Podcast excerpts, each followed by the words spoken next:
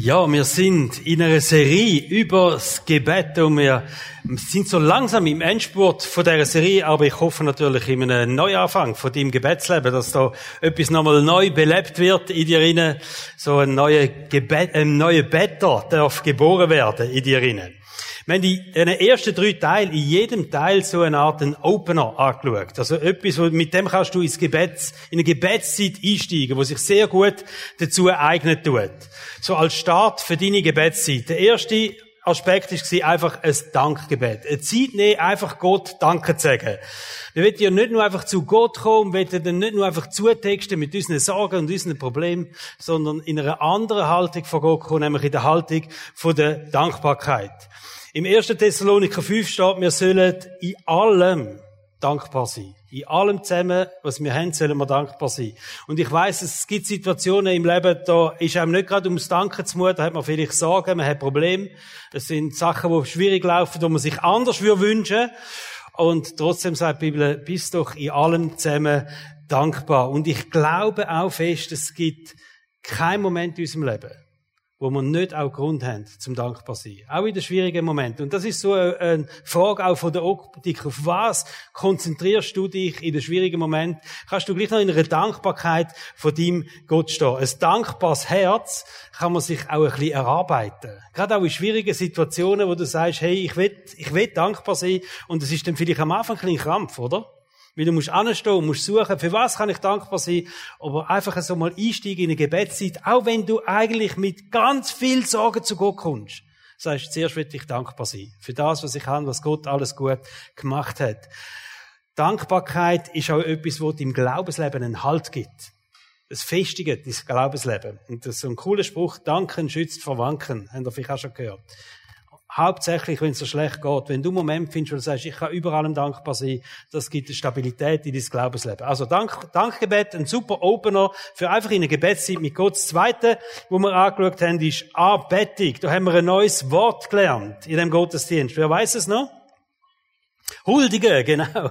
Wir huldigen unserem Gott. Ich finde das wirklich ein cooles Wort. So einfach ähm, schwärmen, verherrlichen, huldigen. Das ist jetzt ein Neu Neudeutsch da in der Halle 5. Jesus hat äh, viel von seiner Gebetsseite selber hat er mit dem angefangen, dass er einfach Gott, den Vater im Himmel, äh, arbeitet hat. In der Bibel sehen wir, dass Anbetung und Lobpreis meistens die erste Reaktion ist auf die Gegenwart von Gott. Also wenn die Gegenwart von Gott sichtbar wird oder spürbar ist, dann kommen die Leute in eine Anbetung gehen.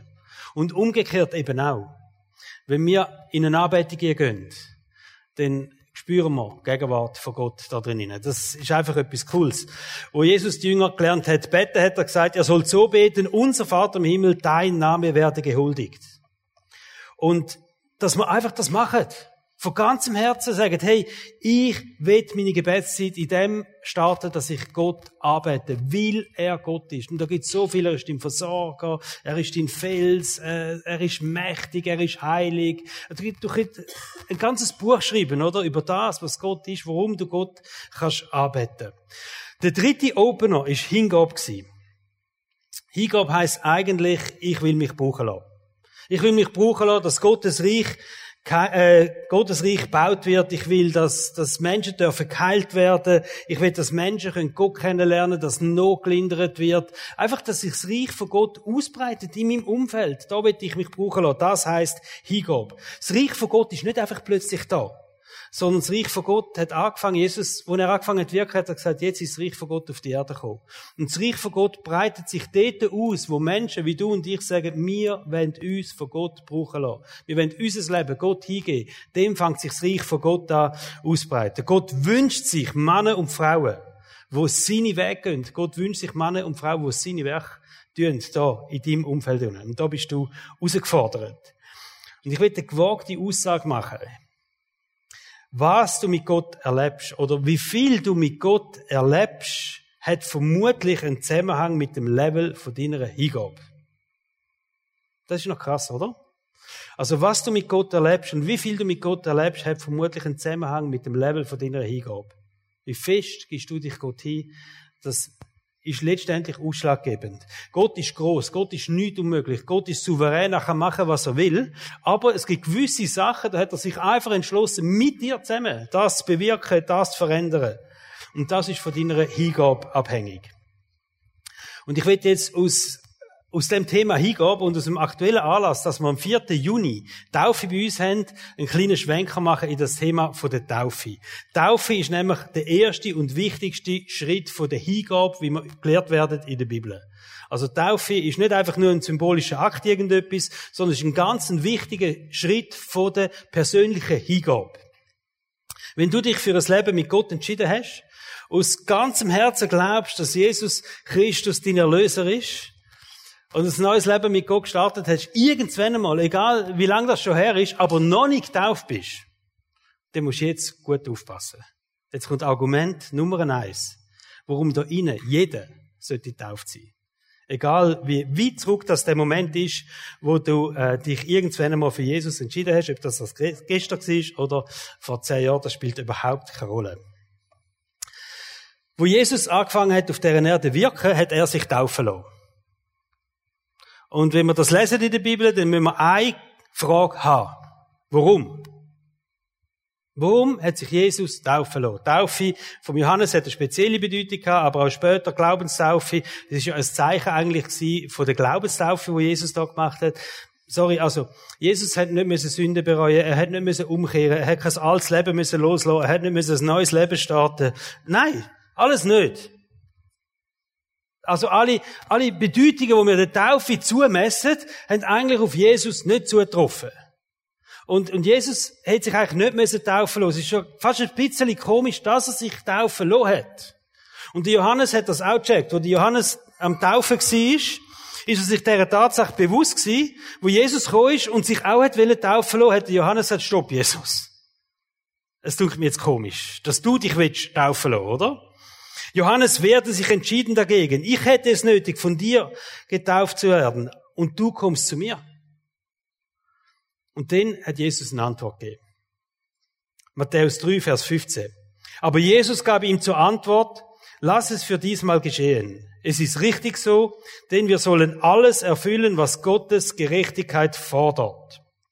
Oder eine andere Übersetzung, das ist eine Erklärung von Jesus. Wir müssen alles machen, was Gott fordert.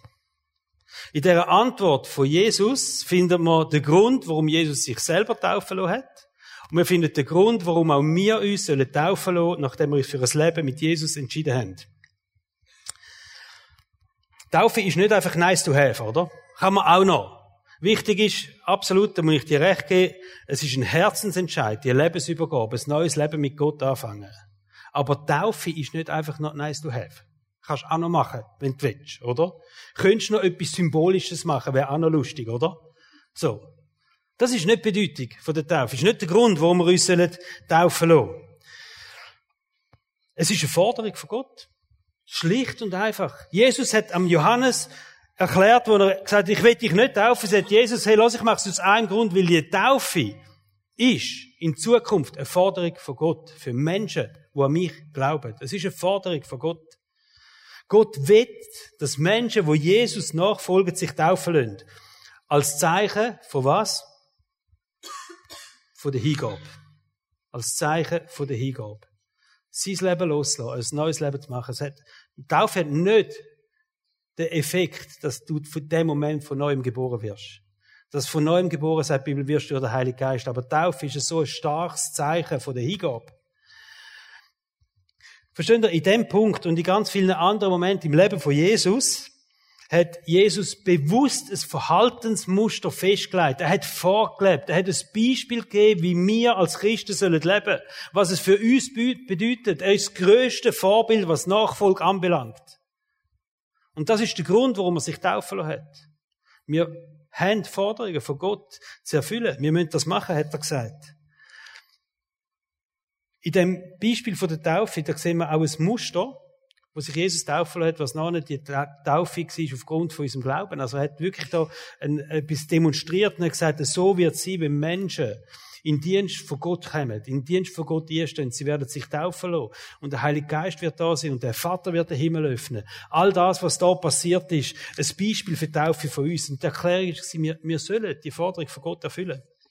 Im 1. Petrusbrief, Kapitel 2, Vers 20, da steht, dass Jesus mit seinem Leben vorgelebt hat, was Nachfolge bedeutet. Also mit dem Leben von Jesus haben wir das Beispiel Nummer eins. Was bedeutet Hingabe, was bedeutet Nachfolge? Und zwar in jedem Bereich. Und Jesus hat sich taufen lassen. Aus dem Grund, dass du ein Vorbild hast. Im ersten Schritt von der Nachfolge.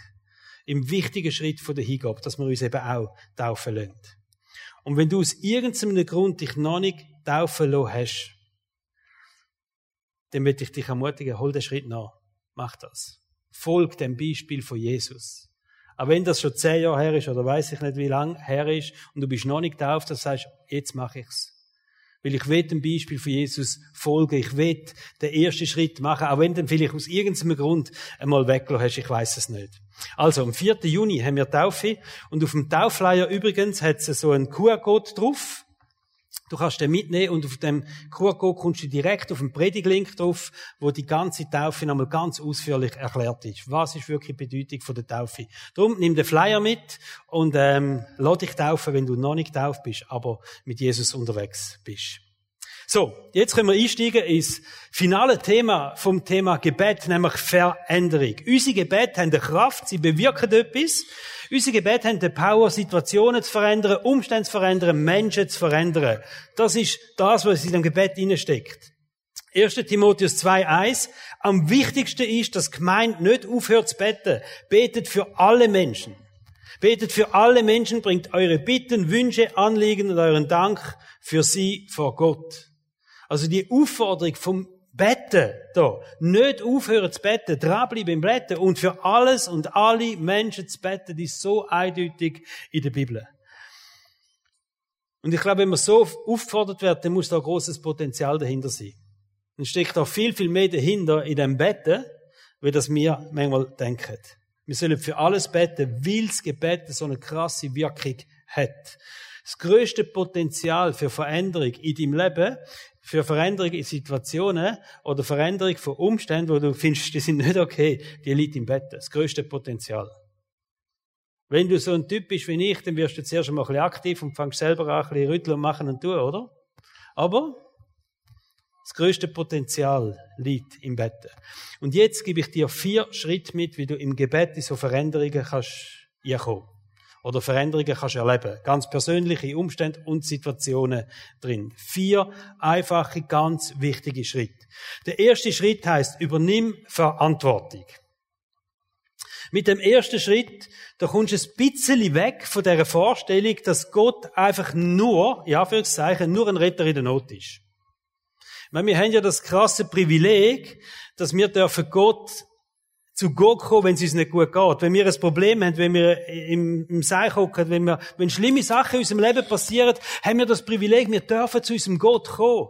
Und wir dürfen mit all diesen Sorgen und mit diesen Problemen zu Gott kommen. Ein riesen Privileg, wo wir haben. Und im Psalm 50, Vers 15 steht, rufe mich an in der Not, so will ich dich erretten und du sollst mich preisen. Also Gott sagt, ruf mich an in der Not. Ruf mich an. Und ich will dein Retter sein in dieser Not. Das ist eine coole Aussage haben wir gelesen, jemand hat so scherzhaft gesagt, es gibt eine himmlische Notfalltelefonnummer. Die heißt 5015, 5015, Psalm 5015, oder? Rufe mich an in der Not. Einfach Gott anrufen. Das ist ein riesen Privileg. Er sorgt für dich. Er ist in Fels, in Burg. Er ist wirklich, es gibt keine bessere Adresse. Keine bessere Notfalladresse. Aber, Katrin Larsen hat erzählt, wie sie angefangen hat, für Enkel, für ihre Enkelkind beten. Und wo sie das so den Schluss gefasst hat und auch angefangen hat, für die Enkelkind beten, hat sie gemerkt, dass eigentlich die Stoßgebet, manchmal auch aus einem ängstlichen Herz heraus, hat sie gesagt, also so Stoßgebet aus einem ängstlichen Herz heraus sind eigentlich nicht genug. Ist eigentlich nicht genug für das, was ich für mein Enkelkind will. Ich will eigentlich mehr für mein Enkelkind. Sie hat im Herzen gespürt, dass irgendwie sie mehr Verantwortung in diesem Bereich muss übernehmen. Wieder einfach in den Notsituationen da sein für ihres Enkelkind. Und das hat auch mit dem Vers, wo im Epheserbrief steht, Kapitel 6, Vers 12.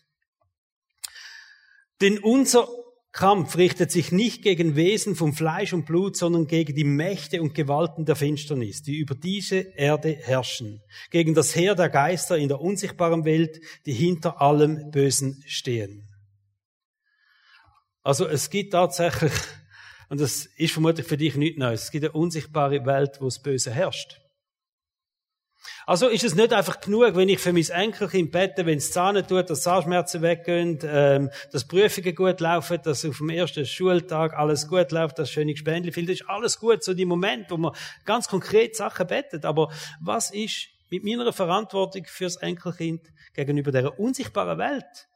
Auch von der Macht von der Finsternis, wo, wo es auch ausgesetzt ist. Und Verantwortung zu übernehmen heißt, ich kämpfe im Gebet und zwar nicht nur punktuell für gewisse Sachen, sondern ich bin sozusagen ein Bodyguard in der unsichtbaren Welt. Mir gefällt das Bild. Ich habe mir das so vorgestellt, oder? Ich schaue einmal so viel mit Bodyguards und so, ist immer cool. Sie machen die Autotüren auf, sie schauen, dass alles gut ist. Ähm, sie haben so einen Knopf im Ohr, sehen ähnlich aus wie ich auf der Seite so. Ähm, und die schauen einfach, die schauen, also, die sind nicht da, dass wenn etwas passiert, dass sie helfen können. Das wäre der Sanitäter, oder? Der ist irgendwo weit weg, ist im Auto und der wartet aufs Telefon. Achtung, Notfall, musst kommen, umgeflogen oder irgendetwas, äh, musst kommen. Und dann kommt der Sanitäter zäckeln. Der Bodyguard, der ist immer da, der schaut, dass gar kein Sanitäter braucht. Der schaut, der passt auf, dass kein Angriff passiert. Dass, er ist einfach da im Hintergrund und schützt. Hat alles im Auge, ist immer da. Und mir gefällt das Bild so dermaßen gut, wenn es darum geht, dass wir Verantwortung im Gebet übernehmen. Wir sind Bodyguards in der unsichtbaren Welt. Wir sind da, dass eben gar nicht erst zu diesen Kämpfen kommt. Dass die Sanitäter einsetzt gar nicht erst braucht, oder? Und ich glaube, je mehr geistliche Bodyguards das es gibt, umso weniger Kämpfe wird es geben. Weil wir einfach schon einen Schutz da haben. Weil du einfach schon einen Schutz gibst, eine Verantwortung übernimmst für eine Person, eine Verantwortung übernimmst für eine Situation oder irgendetwas. Und ich werde dich jetzt ein bisschen challengen und dich fragen, für wer oder was willst du in der Zukunft in so in dieser unsichtbaren Welt Verantwortung übernehmen? Wo sagst du, hey, Mo, ich merke, da könnte ich so ein geistlicher Bodyguard sein, oder? Wo einfach da ist im Gebet nicht nur, wenn etwas passiert, oder? Lüt mir an, wenn du das Anliegen hast, ich bete dem für dich, sondern nein, musst gar nicht anrufen, weil ich bin am Betten. Ich bin ein Bodyguard, ich bin da, ich bin im Hintergrund da. Und überleg dir das jetzt ganz konkret. Vielleicht kommt da wirklich ein Name in Sinn. Vielleicht sind es deine Kind, Enkelkind. Vielleicht merkst du jetzt, ich habe einen Freund, der am struggeln ist. Und es lange eigentlich nicht, dass ich alle drei Wochen mal anrufe und frage, wie geht's, sondern ich merke, ich muss ein Bodyguard sein für ihn in der unsichtbaren Welt, weil er ist unter Angriff.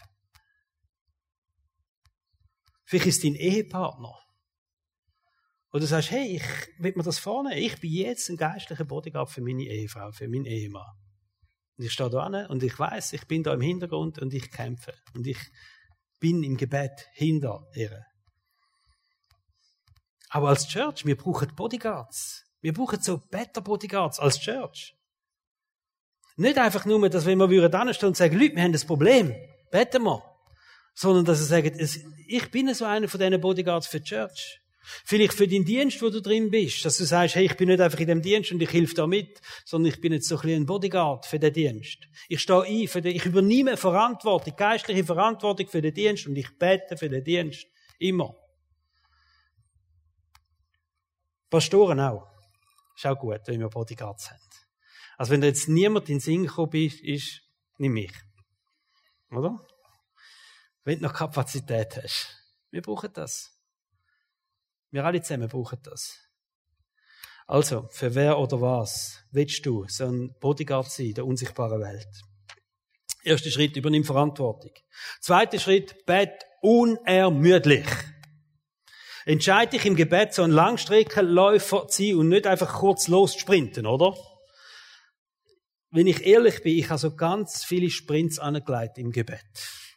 Irgendwie hätte ich etwas aufs Herz bekommen und ich, oh, bet, bet, bet, bet, bet, oder?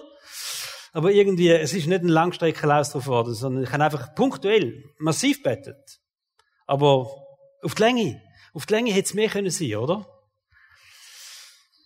Epheser 6, Vers 18 steht, wendet euch vom Heiligen Geist geleitet immer und überall mit Bitten und Flehen an Gott. Amen. He? Lasst dabei in eurer Wachsamkeit nicht nach, sondern tretet mit Ausdauer und Beharrlichkeit für alle ein, die zu Gottes heiligem Volk gehören. Macht das mit Ausdauer und Beharrlichkeit. Komm mit deinen Bitten vor Gott, aber nicht einfach so, zack, zack, das hast gehört, sondern bist beharrlich, gib nicht auf. Mit Ausdauer und Beharrlichkeit. Wenn ich das gelesen habe, habe ich sofort an Kind gedacht. Wenn Kind etwas wendet, kennen ihr, oder? Alle Eltern, Mütter, die jetzt da sind sowieso. Wenn Kind etwas wollen, zum Beispiel ein Hamster, irgendetwas, hä? wir jetzt mal einen Hamster. Weil Eltern wollen nie einen Hamster, aber Kinder wollen alle einen Hamster. Drum. Also gut. Ein Hamster, das Kind will einen Hamster, das kommt fragen und er sagt, nein, natürlich kann es den Papi fragen, der Papi sagt vielleicht Kinder, ja, nein, Papi sagt auch nein, bleibt hart, weil die stinken und so und alles, machen Zauberei. Ähm, also gut. Nein, nein, nein, nein, oder? Und das Kind, das normale Kind sagt, okay, wenn ihr nicht wollt, ist genug gefragt. Wer von hat alles Kind? Ist das eine Reaktion von einem Kind? Nein, ist nicht, nein. Am nächsten Tag wieder, du Mami, wegen dem Hamster nochmal, ja, ich weiß, aber weißt, ich würde so, und dann sagt Mutter, nein, das kannst du doch nicht, das ist das Buff in deinem Zimmer, oder? Was ist am nächsten Tag tiptop aufkommt? Das Zimmer. Und das Kind kommt wieder. Und was ist auf der nächsten Kinderzeichnung? Ein Hamster. Hm? Wenn das Kind das nächste Mal fragt, fragt sie, wenn die Tante da ist, wo so ein Tierli-Fan ist, oder? Und steht dann an und sagt, du Mami, wie ist mit dem Hamster? Und dann so, ja, das ist ein lässiges Tierli und so, oder? Unterstützung suchen. Nicht so schnell aufgeben, weiterfragen, oder? Und wisst ihr, was ist vier Wochen später? Ein Hamster da. Ja. So sind Kind. Aber es gibt auch biblische Beispiele, wo mit Gott dealet wird. Zum Beispiel der Abraham.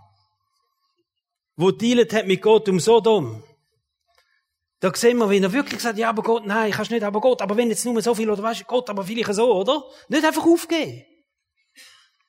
Und Gott hat gesagt, also gut, wenn nur so wenig sind, dann, ich los auf dich, Abraham. Aber der hat gemüdet, oder? Gibt es eine Geschichte im Lukas-Evangelium, Kapitel 18, Vers 1 bis 7, da steht, wie wichtig es ist, unermüdlich zu beten, zu beten und dabei nicht aufzugeben. He? Wie wichtig das ist. Unermüdlich beten, nicht aufzugeben, machte Jesus durch ein Gleichnis deutlich. Jesus hat also aufgefordert, so zu sein. Und da hat er eine Geschichte erzählt. Er hat gesagt, das ist eine Stadt und da hat es einen Richter gegeben und in dieser Stadt hat es auch noch eine Witwe gegeben.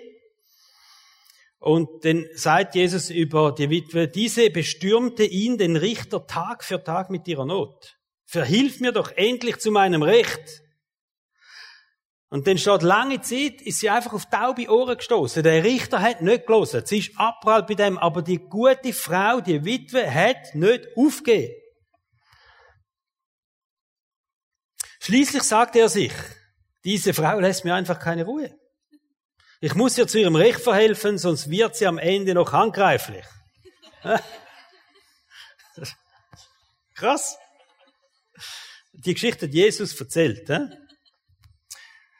Und dann sagt er, und jetzt kommt der Hammer, oder? Und Jesus, der Herr, erklärte dazu, wenn schon er, der Richter, so handelt, wie viel mehr wird Gott in seinem, wird Gott seinen Auserwählten zum Recht verhelfen, die ihn Tag und Nacht darum bitten.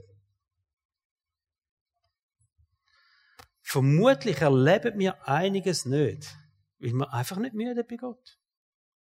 Weil wir einfach nicht beharrlich genug sind.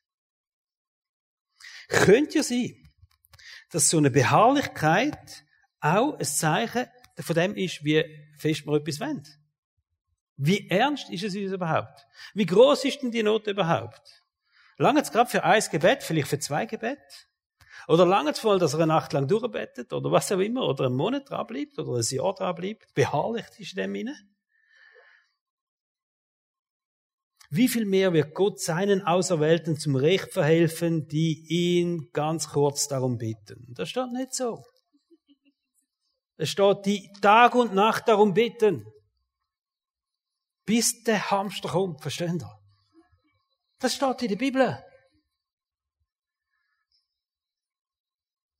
Für was hast du mal aufgehört zu beten? Obwohl eigentlich du das immer noch auf dem Herz hast. Vielleicht sogar ein Frust mit dir umtreibst. Bis zum heutigen Tag. Gott hat das nicht erfüllt. Da habe ich ihn so drum bitten, zweimal. Und Gott hat nicht gelesen. Oder für wer? Kommt dir da etwas in den Sinn? Mir schon. Wenn ich mir überlege, ich habe schon viel bettet und wieder aufgehört beten. Ich will dir einfach ermutigen, so Gebetsanliegen, die du vielleicht auf die Seite gelegt hast, einfach wieder auf deine Liste zu nehmen.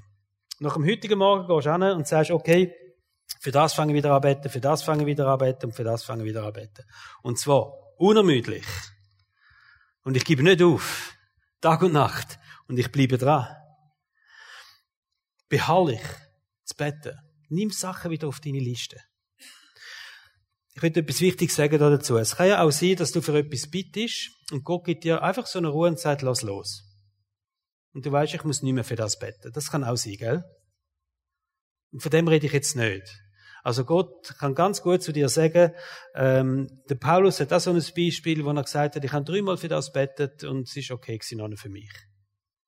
Und so glaube ich, gibt's ähm, in jedem von unserem Leben gibt es so, wir beten für etwas und irgendwie haben wir Ruhe über und Gott sagt, ist gut, lass das los, kannst auf die Seite legen. Ähm, das ist das eine. Aber wir dürfen nie aufhören beten aus Enttäuschung und Frust. Nie.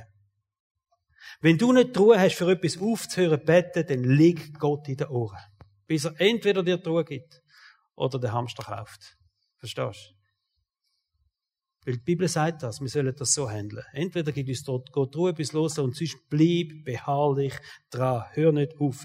Da steht an so vielen Stellen, Kolosser 4, 2 und 3 auch, betet mit aller Ausdauer, voller Dankbarkeit gegenüber Gott und ohne in eurer Wachsamkeit nachzulassen. Ausdauer beim Betten. Schritt 3.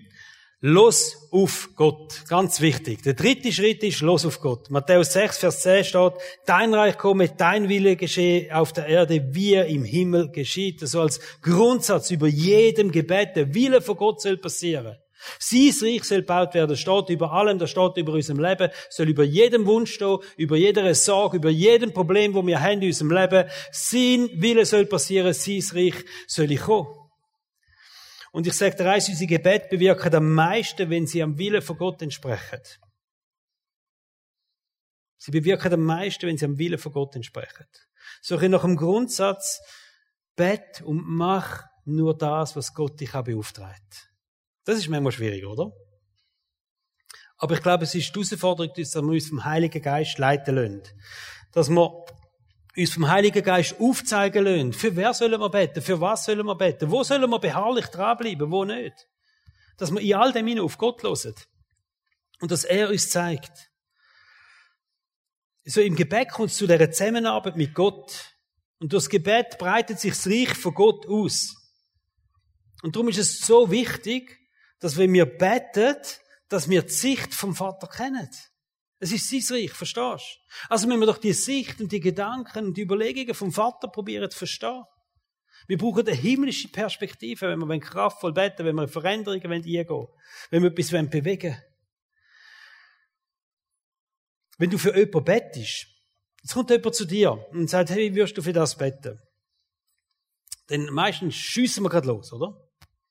Er sagt zum Beispiel, ich habe mal eine Prüfung, komm, im Namen Jesus, wir beten jetzt für die Prüfung und dass es gut geht und alles, weiß ich nicht was, wir legen, schiessen gerade los. Vielleicht hat ja Gott noch etwas ganz anderes, was er will im Leben von dieser Person bewegen will, nur die Prüfung. Vielleicht gibt es etwas Größeres, wo Gott will machen, etwas Wichtigeres, wo Gott will verändern. Also in dem Moment, wo du doch jemandem die Hand aufleihst und bettest, nicht einfach so als Floskel im Namen Jesus hineinhängen, sondern so anfangen, Gott, was willst du eigentlich? Er ist jetzt vor mir oder sie ist jetzt da und will, dass ich für Prüfung bete. Aber was, was willst du? Für was soll ich beten? Was sind deine Gedanken? Was sind deine Pläne im Leben von dieser Person? Deine Sicht. Und dann fang an beten. Und am Schluss vergiss Prüfung nicht. Auch noch zu beten, oder? Versuch im Gebet immer mit dem Herz von Gott zu connecten. Gerade wenn du für jemand anderen bettest, ist es wichtiger, dass du mit Gott verbunden bist, weder mit der Person, wie du betten tust. Und probier im Gebet immer die Haltung an, wenn du für jemanden bettest, Gott, da bin ich. Nicht, Heiri, da bin ich, betet für dich, sondern Gott, da bin ich, bete für Heiri. Was willst du? Was ist deine Absicht, dein Plan? Auf Gott hören. Vierter Schritt. Nimm Vollmacht und Kraft in Anspruch. Einerseits werden wir in der Bibel auf verschiedenen Stellen aufgefordert, wir sollen Gott bitten. Und bitten ist nie falsch. Also wir werden ganz viel aufgefordert. Bitt Gott. Und er wird ja gehen und gib nicht auf und all diese Stellen. Wir sollen Gott bitten. Bitten ist nie falsch. Andererseits gibt uns Gott auch Autorität, in seinem Namen so kraftvolle Gebete oder vielleicht sind es eben Proklamationen oder Worte aussprechen, wo man nicht Gott darum bittet, sondern wo wir in der unsichtbaren Welt gewisse Sachen klarstellen. In einer Autorität, wo Gott uns gibt. In dem Moment, wo man für die Person oder für eine Situation beten tun. So ein ausgesprochene Wort, wo Kraft von Gott freisetzen tut. Direkt etwas bewirken, indem wir Sachen sagen, aussprechen. Also nicht wir bitten Gott darum, sondern wir sprechen etwas aus und es passiert etwas. Ich habe ein Zitat gefunden, heißt, Beter sind keine hilflos am Boden liegende, wimmernde Geschöpfe. Beter sind Sieger. Nicht, weil sie großartig sind, sondern weil sie einen großartigen Gott haben. Da gibt es ein ganz cooles Beispiel, der David. Der David, der ist da ein bisschen reingerutscht. Eigentlich hätte er das nicht gesucht, aber es ist einfach so wie gekommen. Er steht dem Goliath, dem Ries gegenüber, oder? Und er ist so klein, schmächtig und der andere so ein mega Teil, oder? Und der Goliath hebt über das ganze Schlachtfeld, die ich mache Hackfleisch mit dir und so. Ihr könnt das lesen, so wirklich ähnlich steht's, oder? In der Bibel. Und macht David mal richtig fertig, oder? Der riese Fetzen von einem Goliath. Und dann lesen wir, der David, hat nicht angefangen zu beten. Ah, ich hätte angefangen zu beten. Ich habe gesagt, Gott, hilf ihm. Hilf mir jetzt, Gott, ich brauche dich. Verstehen Sie? Ich weiß auch nicht. Ich, ich wäre ein wimmerndes Geschöpf am Boden liegen gewesen, so einem Moment. Effektiv, oder? Und hätte gesagt, Gott, jetzt musst du etwas machen. Aber der David hat nicht betet, sondern der sagt Folgendes. Ich komme im Namen von meinem Gott und ich werde dir heute den Kopf abschlagen. Also, da ist ein mächtiger, starker, der mit Hackfleisch machen. Und da ist so ein schwacher, kleiner, der im Namen von Gott kommt und wird den Kopf abschlagen. Wer gewonnen? Der große, starke oder der kleine im Namen von Gott? Wer gewonnen? Der kleine im Namen von Gott. Und vergiss das nie. Wenn du einen Ries hast, der dir gegenübersteht. Wo hebt, Hackfleisch wird machen mit dir oder irgendetwas, oder? Ich will dir heute das zusprechen, besonders wenn du vielleicht in schwierigen Situationen bist. Wenn du in einer Situation bist, wo du sagst, ich fühle mich richtig elend, ich fühle mich schwach, ich fühle mich hilflos. Gott ist größer. Und Gott ist stärker als deine Probleme. Gott ist mächtiger als all deine Feinde. Wenn Gott für dich ist, wer kann schon gegen dich sein? Je mehr, dass wir verstehen, was wir für einen Gott haben, und dass der Gott sagt, und du bist mein Sohn, und du bist meine Tochter, und ich bin dein Vater. Und niemand kommt an dich an. Weil ich bin dein Gott. Wenn wir das verstehen. Jesus hat das so cool gesagt, oder? Er hat gesagt, mein Vater, Johannes 10, Vers 29, mein Vater, der Vater im Himmel, er ist größer als alles. Kann kommen, was will. Er ist größer als alles. Und das muss eigentlich so ein bisschen deine, deine Aussage sein. Manchmal so, kleine Kinder denken das ja auch, oder mein Papi kann alles. Und, und das macht sie mega stark in dem Sinne. Und wenn der Papi dabei ist, dann haben sie keine Angst und nichts. Heute müssen wir sagen, dass Mami dabei ist, Muttertag, sorry. Ähm, aber einfach das Verständnis, das Verständnis, der Vater kann alles. Und Jesus hat das gesagt, der Vater ist stärker und größer als alles.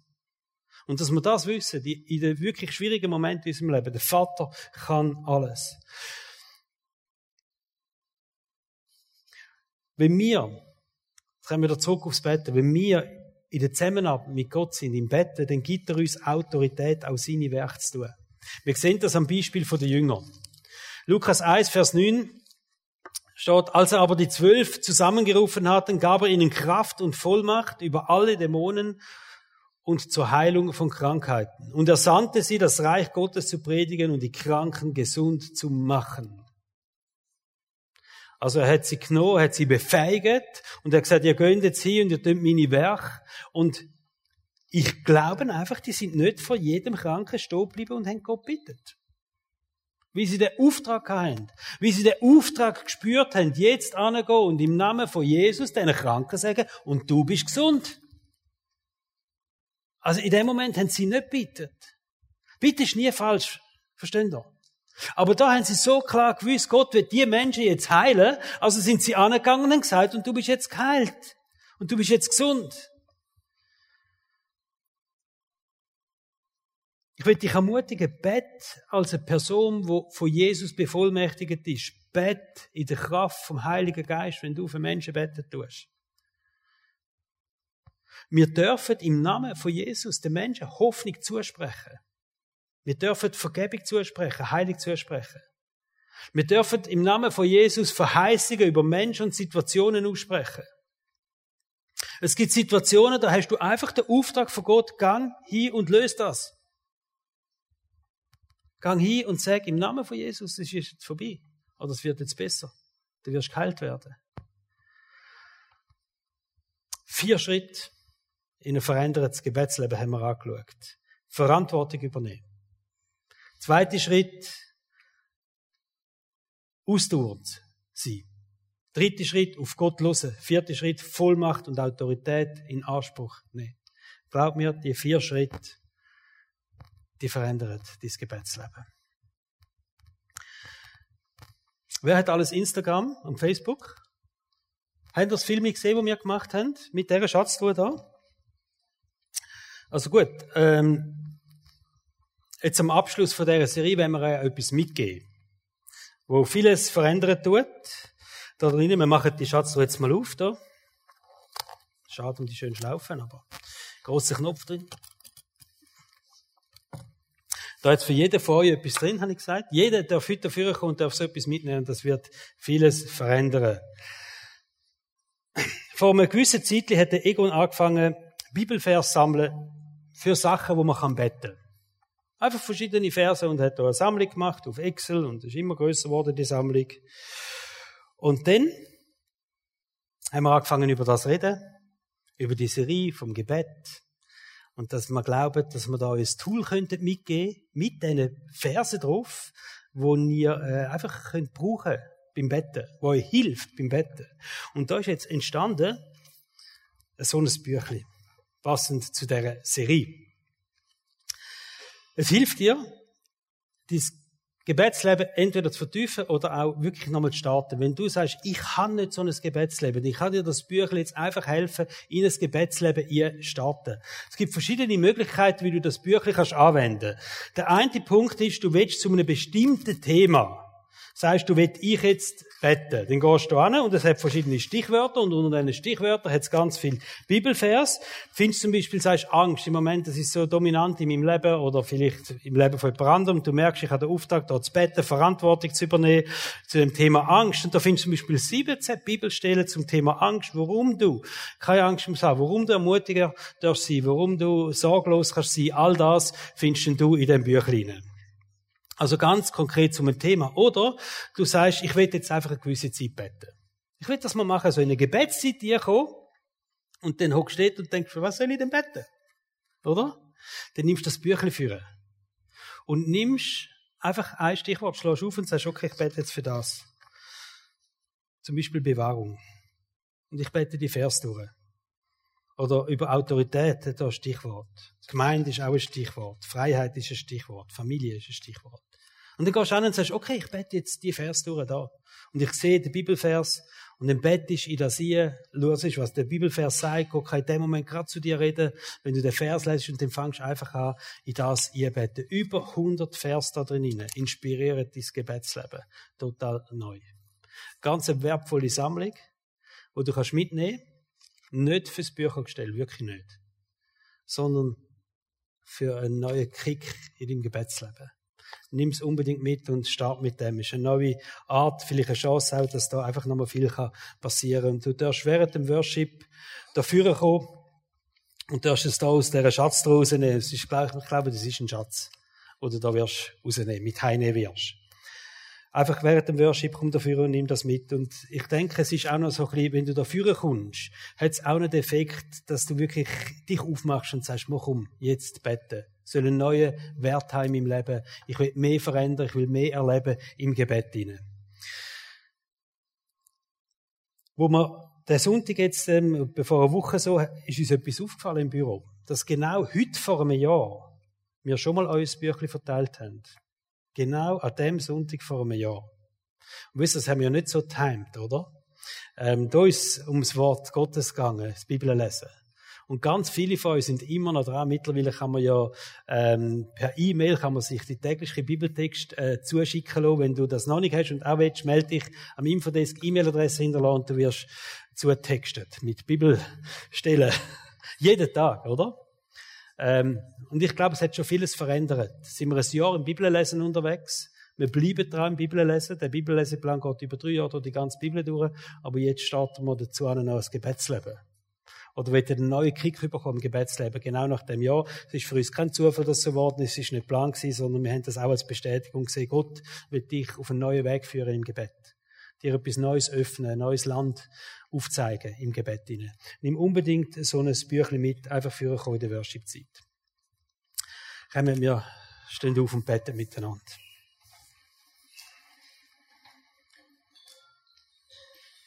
Jesus, ich danke dir, dass wir dort zusammen sind in dieser Church.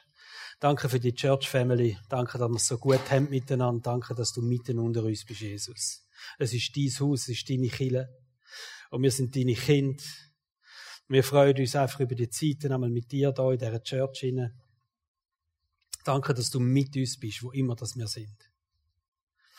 Und ich bete jetzt einfach auch dafür, dass, dass das Büchlein oder einfach auch die Serie etwas bewegt im Herz von jedem Einzelnen. Dass wir da in einen, in einen neuen Level dürfen kommen, auch was Nachfolge anbelangt. Weil wir im Gebet einfach anders unterwegs sein. Wir wollen tiefer unterwegs sein. Wir wollen mehr Kraft haben. Wir wollen mehr erleben im Gebet. Wir sehnen uns mehr, dass Sachen verändert und wiederhergestellt werden durch unser Gebet. Wir wünschen uns in die Zusammenarbeit mit dir jetzt, allmächtiger Gott. Und es ist auch ein Wahnsinnsprivileg, das wir dort dürfen haben. Dass du Gott uns willst. Und so wichtig ist die Kommunikation miteinander. Dass wir dein Herz dürfen spüren. Dass wir deinen Willen dürfen verstehen, dass dies Reich kommt. Das beten wir von ganzem Herzen. In Jesu Namen. Amen.